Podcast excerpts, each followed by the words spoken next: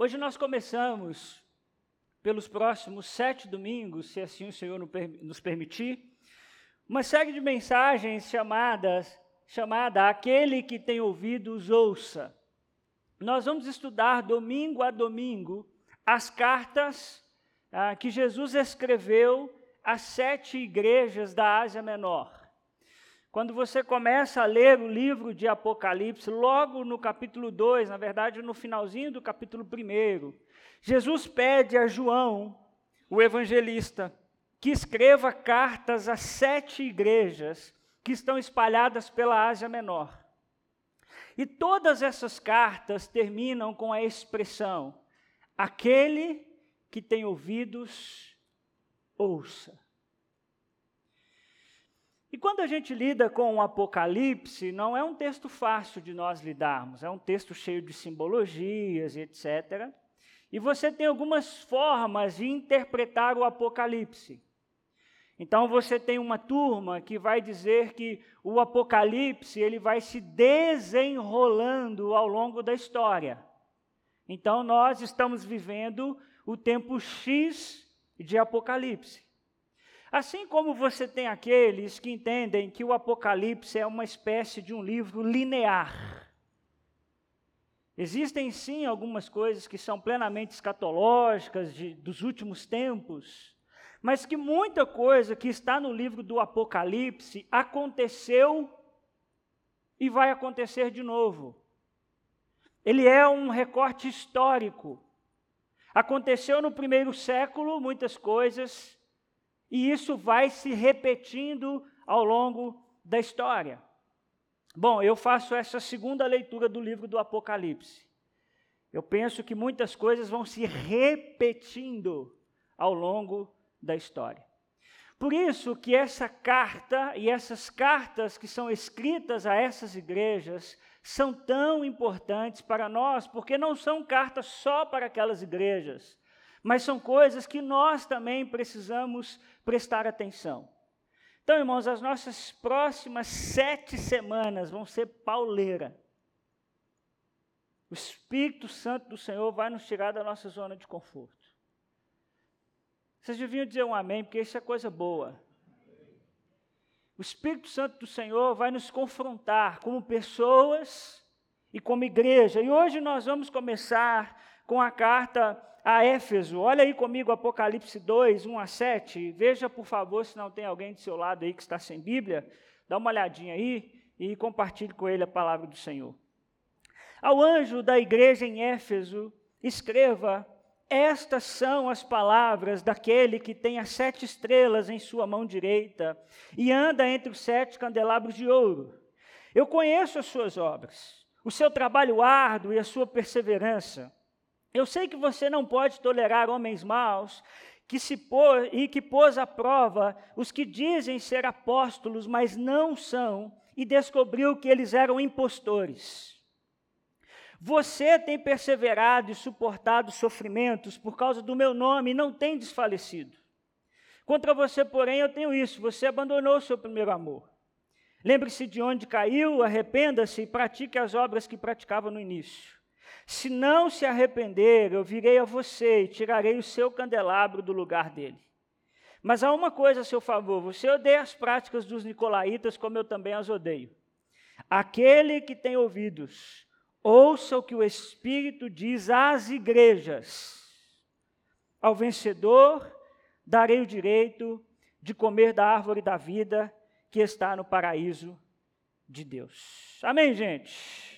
Só para a gente entender um pouquinho, uma introdução a essas sete cartas enviadas a essas igrejas, elas são escritas por João, o evangelista, o mesmo autor do Evangelho de João, autor das três cartas que nós temos ah, no final ali do, do, Novo Testamento, 1 João, 2 João ah, e 3 João. E ele recebe a revelação de Jesus numa ilha chamada Pátimos, uma ilha vulcânica, uma ilha rochosa, mas uma ilha que era usada para mandar pessoas que estavam sendo exiladas. Isso é, o imperador pegava alguém que estava causando qualquer tipo de tumulto, ou alguém que se recusava a dizer que o imperador era o Senhor, e muitas vezes mandava para essa ilha de Pátimos. Então é muito interessante a gente perceber que Deus se revela a João nesse momento de angústia. Que Deus se revela a João no momento de profundo sofrimento, de medo. Ele está sozinho. O que vai me acontecer? Vão me matar? Não vão? Bom, nessa ilha, o próprio Cristo se revela a João. E diz: João, eu quero que você escreva algumas coisas que eu vou revelar a você. É daí que vem o livro do Apocalipse. E é daí que vem essas sete cartas que nós vamos estudar. As cartas têm praticamente a mesma divisão e queria que você prestasse muita atenção nisso. É muito interessante. Talvez não dê para os irmãos verem ali muito bem, mas a gente tem a igreja, a descrição de Jesus, o elogio, a acusação, a exortação e a promessa. As sete cartas, basicamente, elas vão ter essa mesma forma de ser escrita. Começa com uma descrição de quem é Jesus. Depois vai passar para a parte aonde nós temos um elogio à igreja. Nós vamos ver cada uma dessas partes da igreja de Éfeso hoje. Depois você tem a acusação, né? Depois você tem a exortação e depois você tem uma promessa. Ô, gente, vocês estão de parabéns aí, hein? O que, que, é isso? Eu acho que eu vou ficar só nesse quadro, vocês ficarem indo para lá e para cá. Muito bem. Só para você entender que as cartas elas foram escritas de, muito, de uma forma muito parecida desse ponto de vista é, do, do, da sua forma. Né? Qual é o contexto, irmãos, da carta que nós vamos falar hoje? O versículo 1 diz: Ao anjo da igreja em Éfeso, escreva. Bom, boa parte dos teólogos vão dizer que anjo aí é o pastor daquela comunidade local, o líder daquela comunidade local. Ok? Então é como se Jesus estivesse mandando uma carta a quem é o representante daquela igreja. Então, ao anjo da igreja em Éfeso, escreva. Ao pastor, ao líder da igreja em Éfeso, escreva. Boa parte dos teólogos vão acreditar que anjo é isso. Ok? Outra parte vai dizer que anjo ali pode ser anjo mesmo, que de alguma forma a igreja tem um anjo, tá? Mas boa parte ah, dos teólogos vão entender que anjo aqui é o líder da igreja. Então ele começa dizendo ao anjo da igreja em Éfeso. É muito interessante que Jesus começa as suas cartas à igreja de Éfeso. Muito interessante porque era a cidade mais próxima da ilha de Patmos. Nós vamos ver ao longo dos domingos que nós vamos estudando que as cartas vão meio que subindo elas vão passando pelo mapa de localidade em localidade, e a primeira é Éfeso, mas não só por Éfeso ser tão próxima da ilha de Patmos, mas por Éfeso ser toda a capital da Ásia Menor. As sete igrejas estão naquilo que era chamado de Ásia Menor naquele tempo. E Éfeso, irmãos, era uma potência. Tudo de dinheiro, tudo de comércio, tudo de bom e do melhor passava por Éfeso. Se nós fôssemos fazer uma alusão ao tempo que nós vivemos hoje, talvez Éfeso seria São Paulo, a grande capital, a, a, o lugar onde circula o dinheiro. Então, só para os irmãos terem uma ideia, um mapa para ajudar a gente a entender, a ilha de Patmos está aqui embaixo, está vendo? Sim ou não? Éfeso está aqui em cima, está vendo?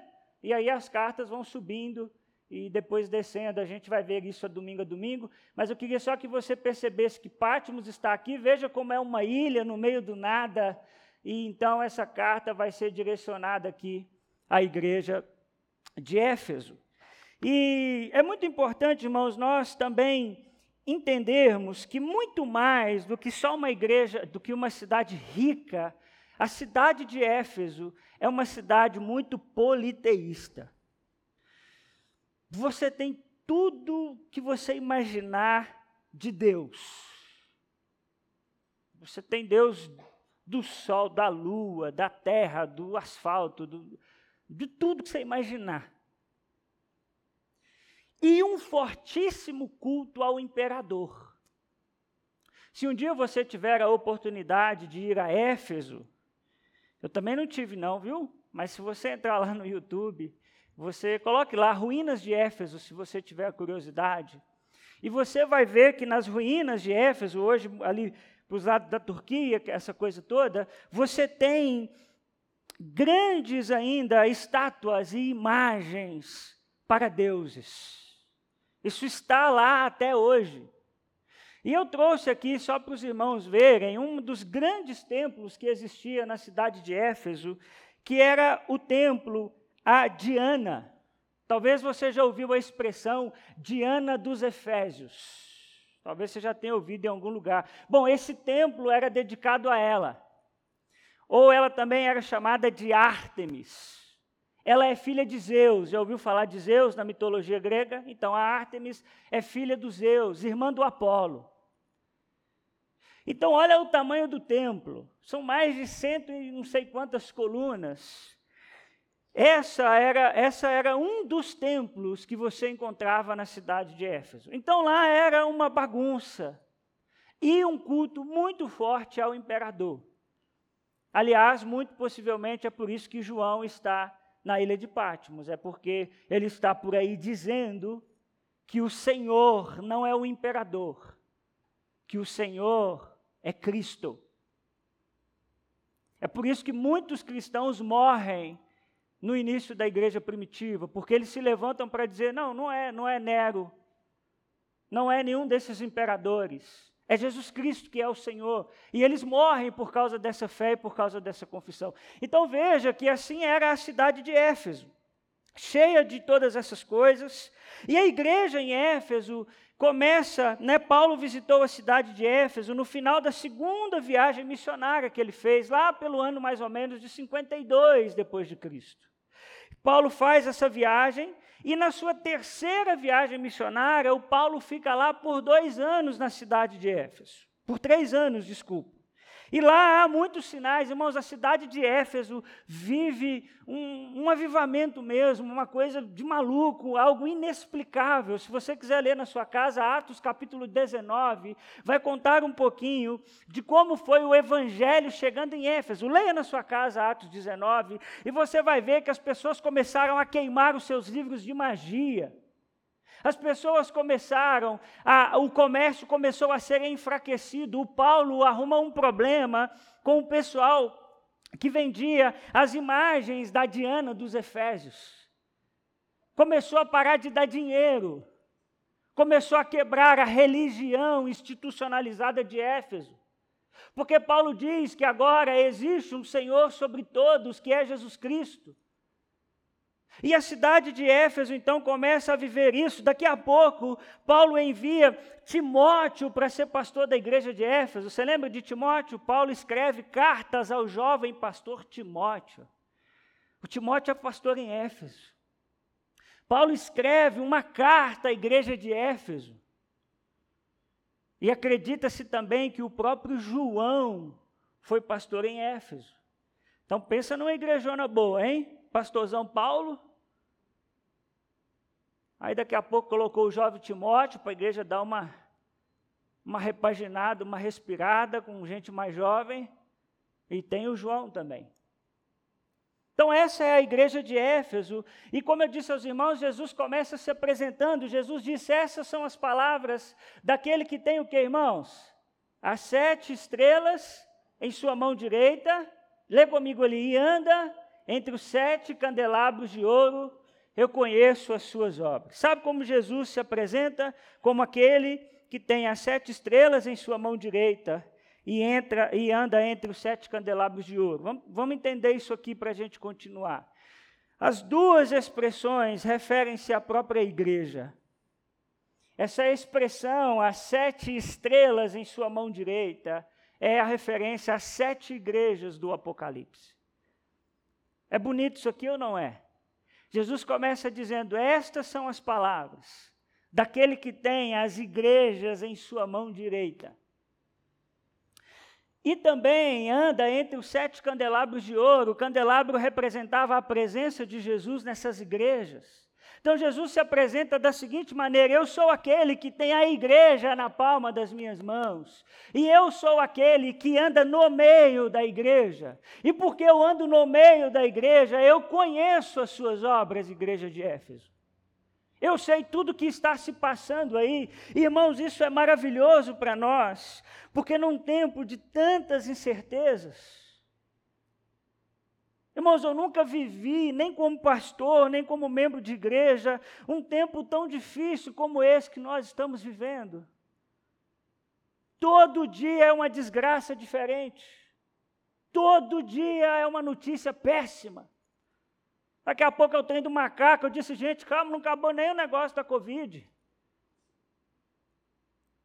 E menina, é crise de bronquiolite, é Covid, é gripe.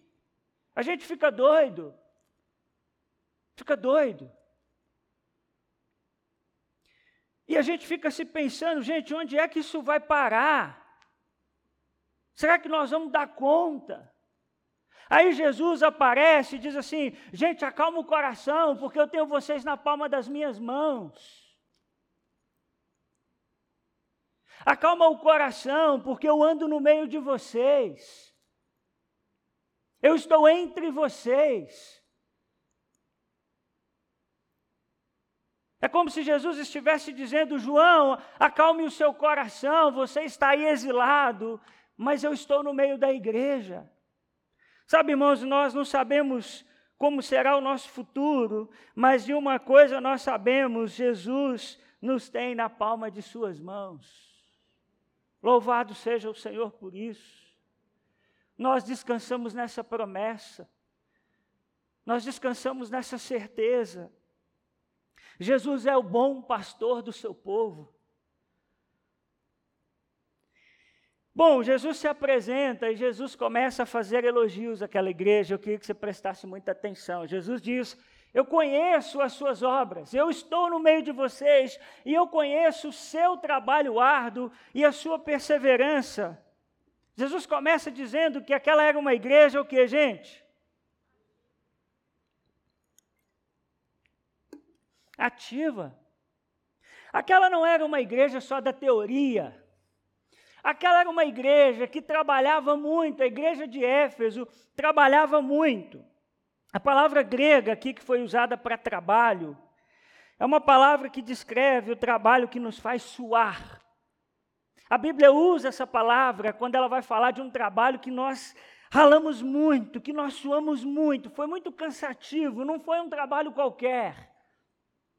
E Jesus começa dizendo: Olha, eu sei que vocês, como igreja, trabalham muitos, vocês são membros da igreja e vocês não são espectadores.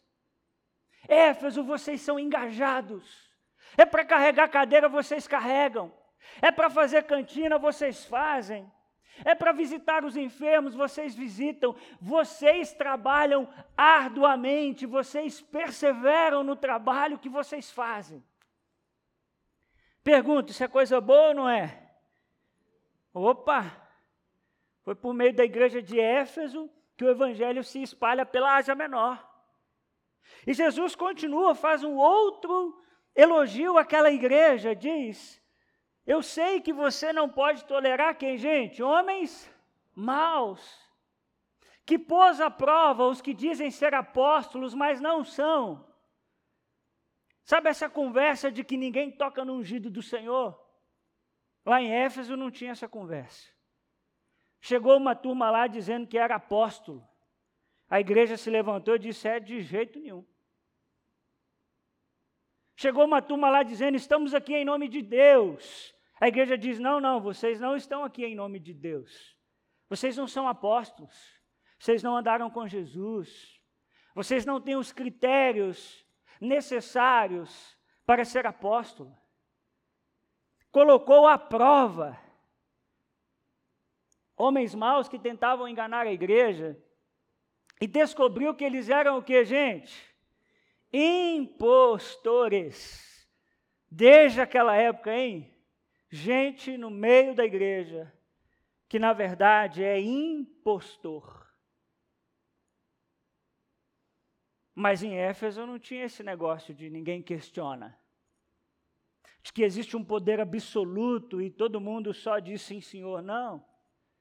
Ele diz: Não, vocês não são. No versículo 6 diz: Você odeia as práticas dos nicolaítas, como eu também as odeio. Os nicolaítas, nós não temos muitos documentos de quem eram essas pessoas, mas alguns vão entender que era uma, era uma versão meio light do evangelho, era um evangelho meio sem renúncia, sem sacrifício. E esses nicolaítas, eles se infiltraram no meio da igreja para espalhar heresias. Porque, irmãos, nós vamos ver isso ao estudar as cartas do Apocalipse. A igreja tem lutas externas com diabo, demônio, tudo que você imaginar. Mas a igreja também tem lutas internas. O diabo planta pessoas dentro da igreja para atrapalhar a igreja. Isso sempre aconteceu e sempre acontecerá.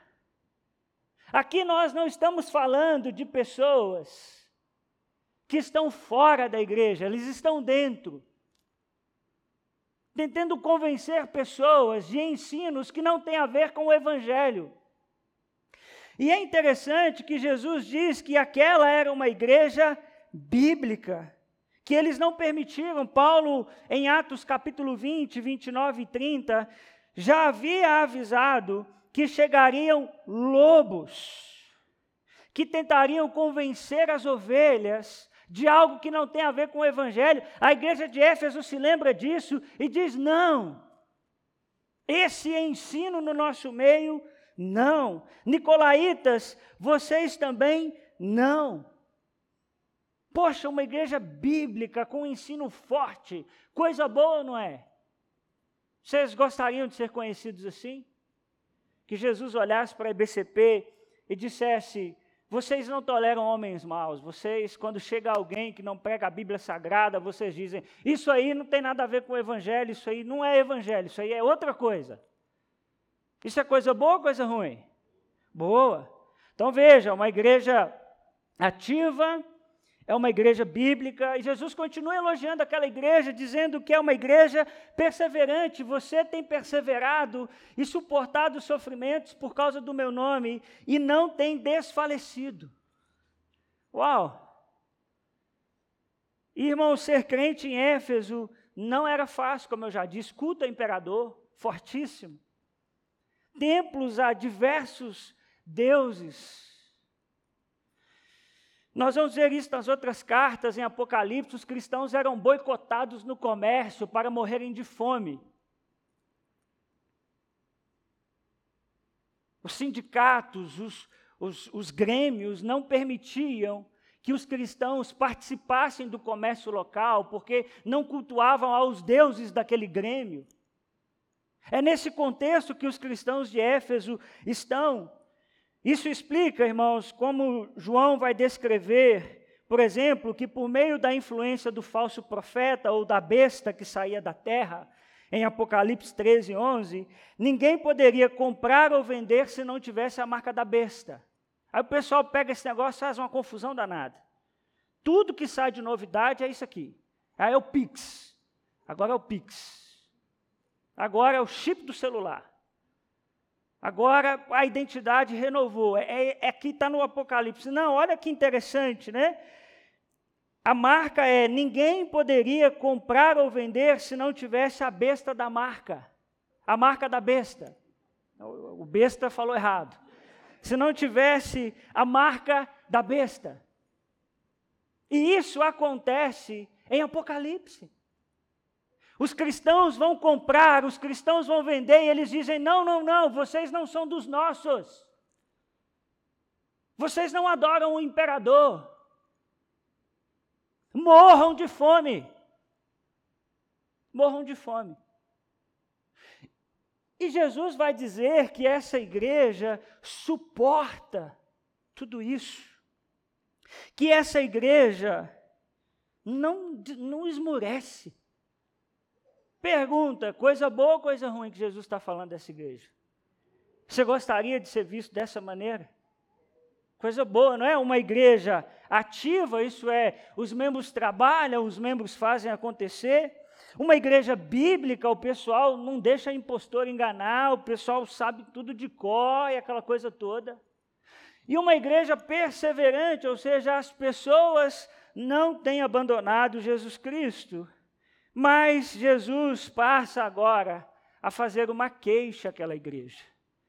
Jesus faz mais ou menos o que a gente tenta fazer de vez em quando, não é? Quando a gente tem que pontuar alguma coisa, a gente primeiro faz um elogio, não é assim? Oh, meu bem, eu te amo muito. Foi a melhor coisa que aconteceu na minha vida. Eu não vivo sem você. Vocês não fazem isso lá, não? Vocês já vão logo para a queixa? É por isso que vocês não resolvem. Primeiro, você tem que ressaltar pontos positivos, etc. É isso que Jesus faz. Aí Jesus joga no meio o seguinte: contra você, porém, eu tenho isso. É o mas. Já levou um fora de uma garota assim? Os homens aqui, vão fazer uma terapia de grupo agora? Ela disse assim: Você é um rapaz bom. Você é um rapaz de boa família. Você é trabalhador. Você é crente. Aí vem uma palavrinha, qual é ela? Mas a gente é só amigo. É duro, é duro a vida do homem, não é fácil não. Ele vai dizer: contra você, porém, eu tenho isso. Você abandonou o seu primeiro amor. Essa é a acusação contra aquela igreja. Você abandonou o seu primeiro amor. Mas essa igreja teve excelentes pastores, Paulo, Timóteo, João, e depois de 40 anos, Jesus envia uma carta a praticamente a segunda geração daqueles cristãos, dizendo: só há um problema entre vocês, vocês abandonaram o primeiro amor. Essa geração não ama a Deus, não ama a Jesus, como a primeira geração, vocês abandonaram o primeiro amor. Por isso, irmãos, que nós somos tão preocupados aqui na igreja com a próxima geração. Que nós não queremos que a próxima geração esfrie em seu amor. Não serve nós estarmos aqui felizes, com uma igreja boa, uma igreja saudável, e os nossos filhos daqui 40 anos, 30 anos, 20 anos não estarem. Não faz sentido. E é isso que está acontecendo. Eles abandonaram, ou seja, eles não amavam mais a Deus e ao próximo como a primeira geração. É como se Deus dissesse a verdade: vocês trabalham contra os falsos profetas. É verdade, vocês trabalham muito, vocês suportam sofrimento, mas vocês perderam a sensibilidade em amar. Bom, Jesus já disse em Mateus 24, 12, que nos últimos dias o amor de muitos se esfriaria. O amor aqui que Jesus usa, você abandonou o primeiro amor, é ágape. O, o, no grego você tem algumas palavras para amor. Você tem filéu, você tem eros e você tem ágape. Ágape é o amor perfeito. Ágape é o amor que Deus tem por nós, um amor sacrificial, um amor que não requer troca, um amor incondicional. Então, o que Jesus está dizendo a essa igreja é que eles erraram no principal, eles deixaram de amar. E aí, irmãos, é muito sério, porque você pode ler esse texto comigo, João 13, 35, vamos juntos? Com isso, todos saberão que vocês são meus discípulos, se vocês se amarem uns aos outros. Qual é o grande problema da igreja de Éfeso? Todos, porque ela errou no principal.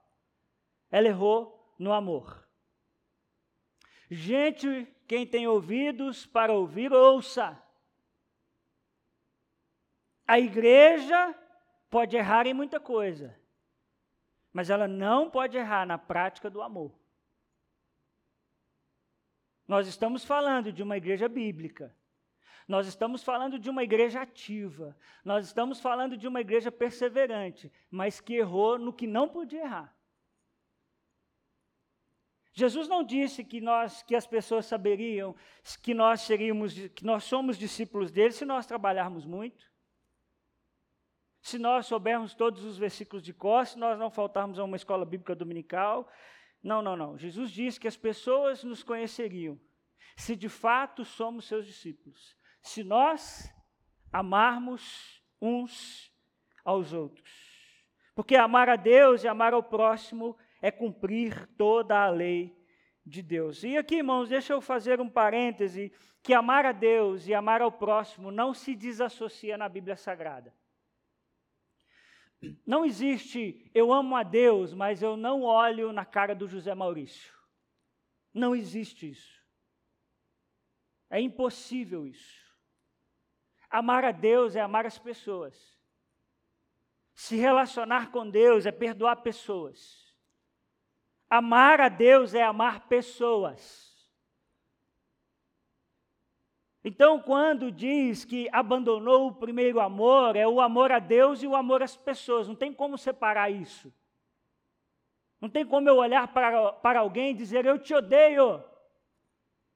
E fechar os meus olhos e dizer, Senhor, eu te amo. Não é possível, do ponto de vista da Bíblia Sagrada. Amar a Deus é amar pessoas. E é muito interessante, porque Jesus está nos dizendo que nós podemos ser bons num monte de coisa, mas se esse monte de coisa não for feita com ou por amor, não serve. Porque guarde uma coisa no seu coração: Deus não se importa com o que você faz, Deus se importa como você faz. Porque você pode fazer um montão de coisa e a causa principal não é o amor. Você pode fazer por ódio, você pode fazer por vingança, você pode fazer por pirraça, você pode fazer por um monte de motivo. E eu fiquei pensando, como é que nós podemos cometer esses mesmos pecados da igreja de Éfeso?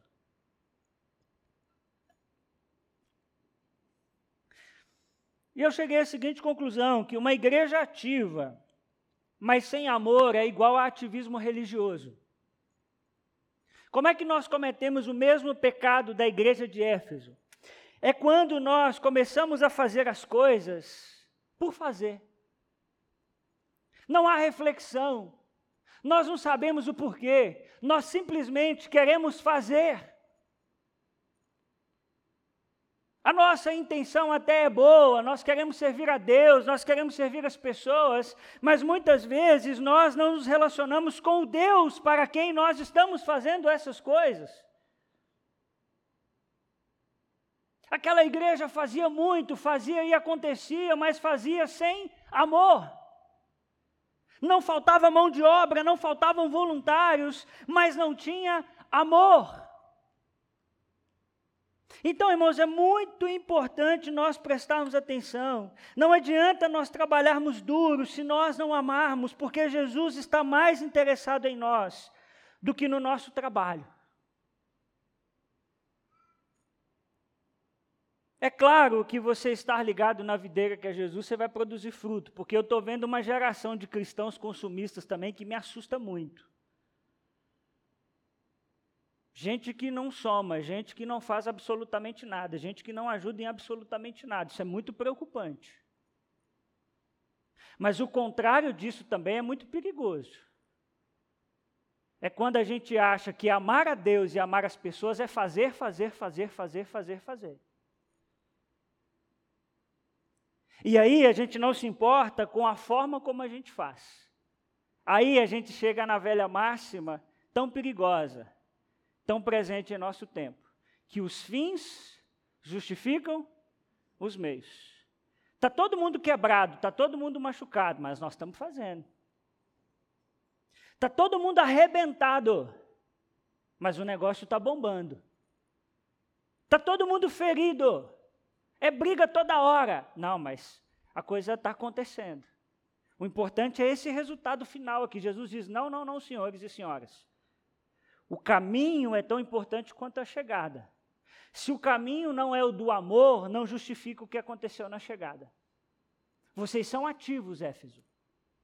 Vocês fazem e acontecem, mas o processo está errado. Vocês não estão fazendo por amor. Então, irmãos, nós precisamos tomar muito cuidado, porque às vezes o ativismo serve para mascarar algo para ninguém desconfiar, eu faço bastante.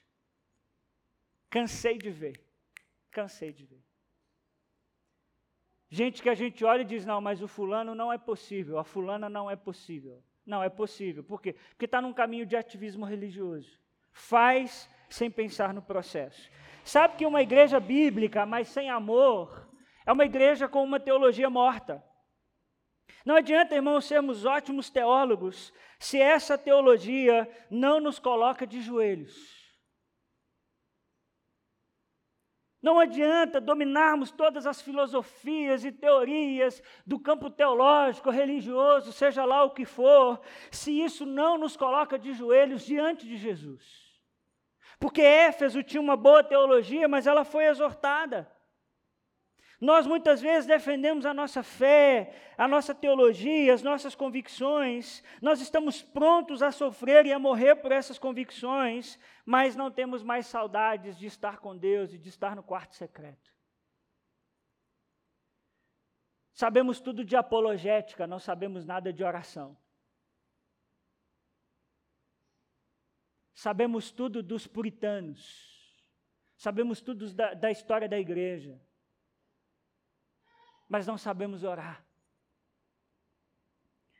Como eram os fariseus no tempo de Jesus. Qual é o grande problema da teologia morta? É que a teologia morta só serve para avaliar os outros.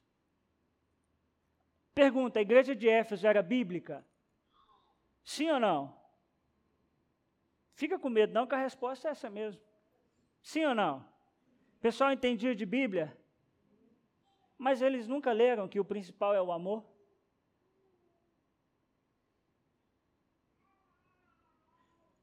É porque a teologia morta, ela só mede os outros. Ela só mede o filho dos outros. Para o filho dos outros, pancada, disciplina, arrebenta. Mas quando é na minha casa, diz: não, peraí, pessoal, vamos, vamos avaliar bem. É isso que acontece na igreja de Éfeso. Vêm os apóstolos e os falsos apóstolos, e eles tinham que fazer isso mesmo, está certíssimo. Diz: não, não, vocês de jeito nenhum. Mas eles não foram capazes de olhar para dentro e dizer o que, que a gente pode fazer melhor. Então, muitas vezes, nos relacionamos com essa teologia morta. E sabe que uma igreja perseverança, perseverante, mas sem amor, é igual ao que eu chamo de uma apologética assassina. Irmãos, é muito legal nós defender os nossos valores. E penso que nós vivemos um tempo onde os nossos valores estão sendo colocados à prova o tempo todo. O tempo todo. Mas não nos esqueçamos que não podemos fazer isso sem amor. É isso que nos distingue de qualquer outro grupo que existe na sociedade. Porque as pessoas defendem as suas ideias com violência, com brutalidade, com agressões físicas, xinga o outro, mas a igreja de Jesus defende as suas posições com amor. Apologética é defesa da fé. Não faz sentido uma defesa da fé que mata o outro. Não faz sentido uma defesa da fé que não valoriza o outro e que não dá espaço ao outro. Então, nós precisamos tomar muito cuidado com isso. Basta nós olharmos para as nossas redes sociais. Você já conheceu gente assim que você diz assim, o fulano pessoalmente é tão legal, mas no Instagram não dá não. Quem já conhece gente assim? Você fala assim, não, o Instagram do fulano parece que não é dele, não tem condição. Ele é tão gente boa. Porque muitas vezes nós vamos nesse caminho de defesa da nossa fé, mas ferindo as outras pessoas. E Jesus então propõe a exortação. Jesus diz: lembre-se de onde caiu, arrependa-se e pratique as obras que praticava no início. Jesus é sempre um pai amoroso. Jesus poderia vir e disciplinar a igreja de Éfeso e dizer: Eu não quero nem saber mais de vocês. Mas Jesus diz primeiro para eles: arrependam-se. Esse é o ciclo, irmãos, que deve permear a nossa vida. Sabe como é um verdadeiro arrependimento? Primeiro, você precisa se lembrar. Ô irmão, o que, que fez você abandonar o primeiro amor? Lembra de onde você caiu. Quais foram as situações que levaram você a esse lugar? Quais foram as pessoas que levaram você a esse lugar? Por que você não ama mais a Jesus hoje como você amou no início da sua conversão? O que foi que aconteceu? Lembre-se de onde você caiu. Lembre-se o que é que aconteceu. E depois Jesus continua: arrependa-se.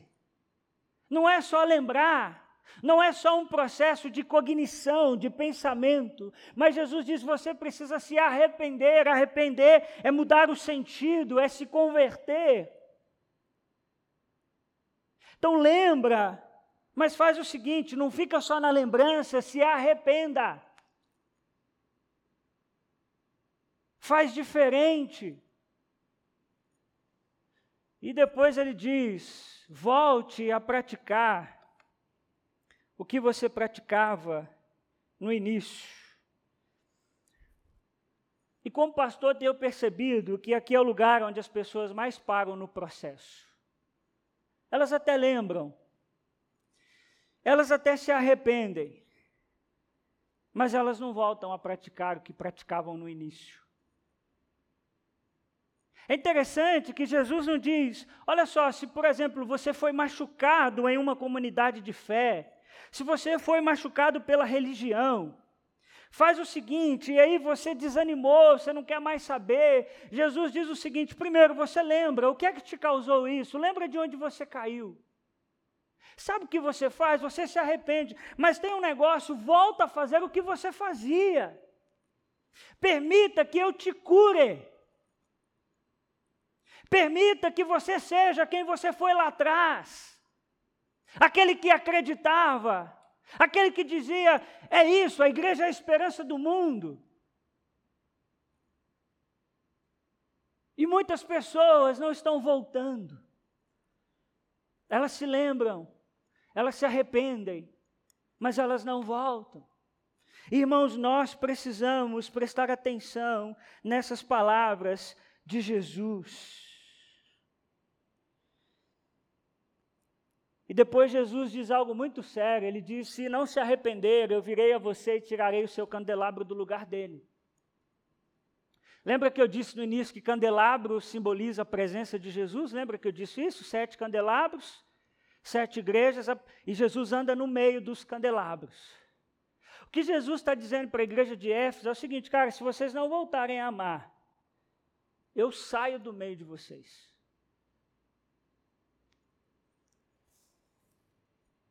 Aqui é muito sério, hein, pessoal?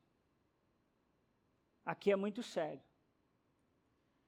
Porque Jesus está dizendo àqueles irmãos que se eles não se arrependerem, eles vão continuar sendo ativos, eles vão continuar sendo bíblicos, eles vão continuar sendo perseverantes, e Jesus vai estar do lado de fora.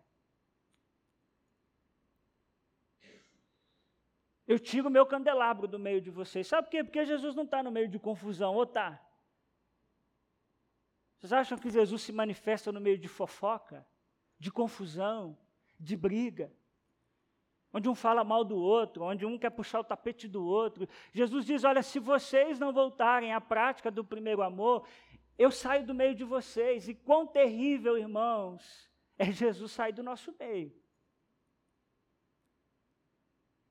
Quão terrível é Jesus dizer: Vocês querem viver assim? Tudo bem, vivam assim, eu estou indo. É assim, vocês querem viver sem a prática do amor, no ativismo religioso, sem levar as coisas a sério. Tudo bem, então, fiquem aí, eu retiro meu candelabro. E isso é tão sério que eu queria convidar você a ver que tamanho é a igreja de Éfeso hoje em dia. Que potência ela se tornou. Coisa boa, não é? Olha lá a igreja de Éfeso. Pode apagar a luz aqui, por favor, Marcos?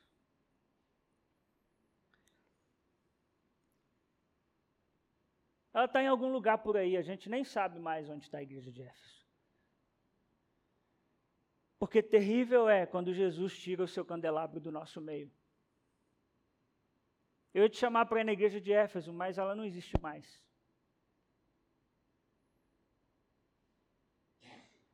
Porque uma igreja que não se relaciona com base no amor, ela morre.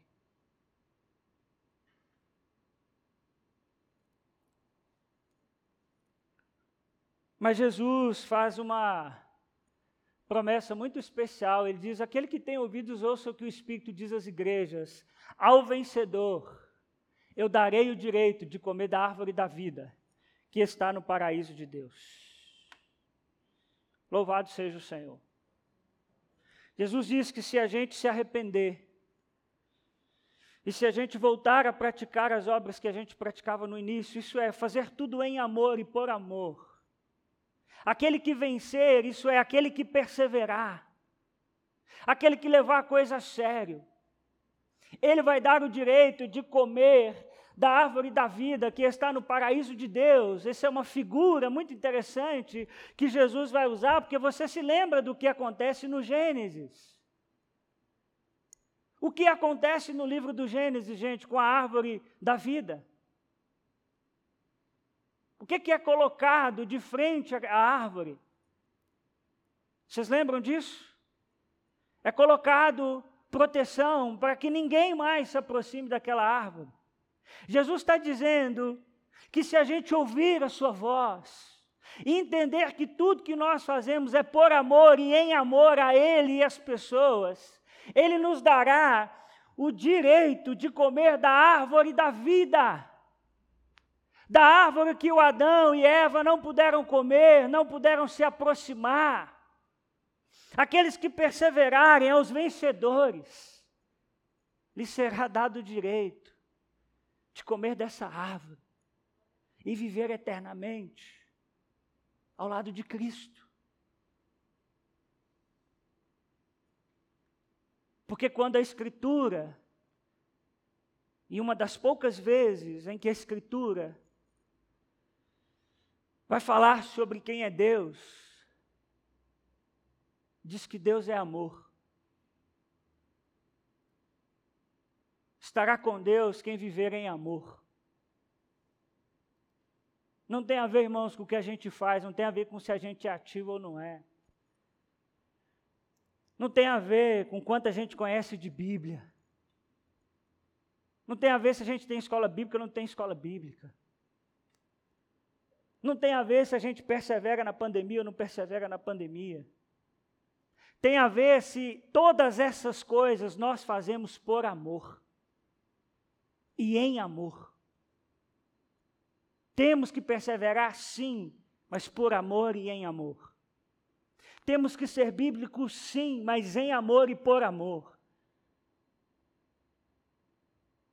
Temos que ser ativos, sim. Temos que trabalhar duro. Temos que sair daqui suados, mas em amor e por amor. Qualquer outro motivo, Jesus diz, é, foi até legal, mas eu tenho contra vocês uma coisa. Por isso, nessa noite, eu queria que você pensasse e refletisse em algumas coisas. Primeiro, que você equilibre ser com fazer. Deixa eu dizer uma coisa: Deus está interessado em quem você é, não no que você faz. Mas você precisa equilibrar ser e fazer. O fazer é uma consequência do ser. Eu sou íntegro, eu sou honesto, por isso eu faço. Mas não adianta fazer e ser desonesto. Fazer e ter vida dupla. Vocês estão entendendo o que eu estou falando, gente? Não adianta só ser ativo. Não adianta só ser a igreja da moda. Não adianta. Pergunta: você tem crescido em seu amor por Jesus e por sua igreja? Seu amor por essa igreja, ele está crescendo ou está diminuindo? O seu amor por Jesus, ele está crescendo ou está diminuindo? E terceiro, decida voltar a praticar o primeiro amor. Mas decida mesmo, irmão, voltar para casa hoje e dizer: essa semana eu oro mais. Cai o mundo, mas eu oro mais. Essa semana eu vou ter mais tempo com Jesus. Minha semana está uma loucura, mas eu vou fazer isso. Porque o que conta no final é o amor, não é o que nós fizemos. É o que ele fez em nós. E reproduzimos em amor.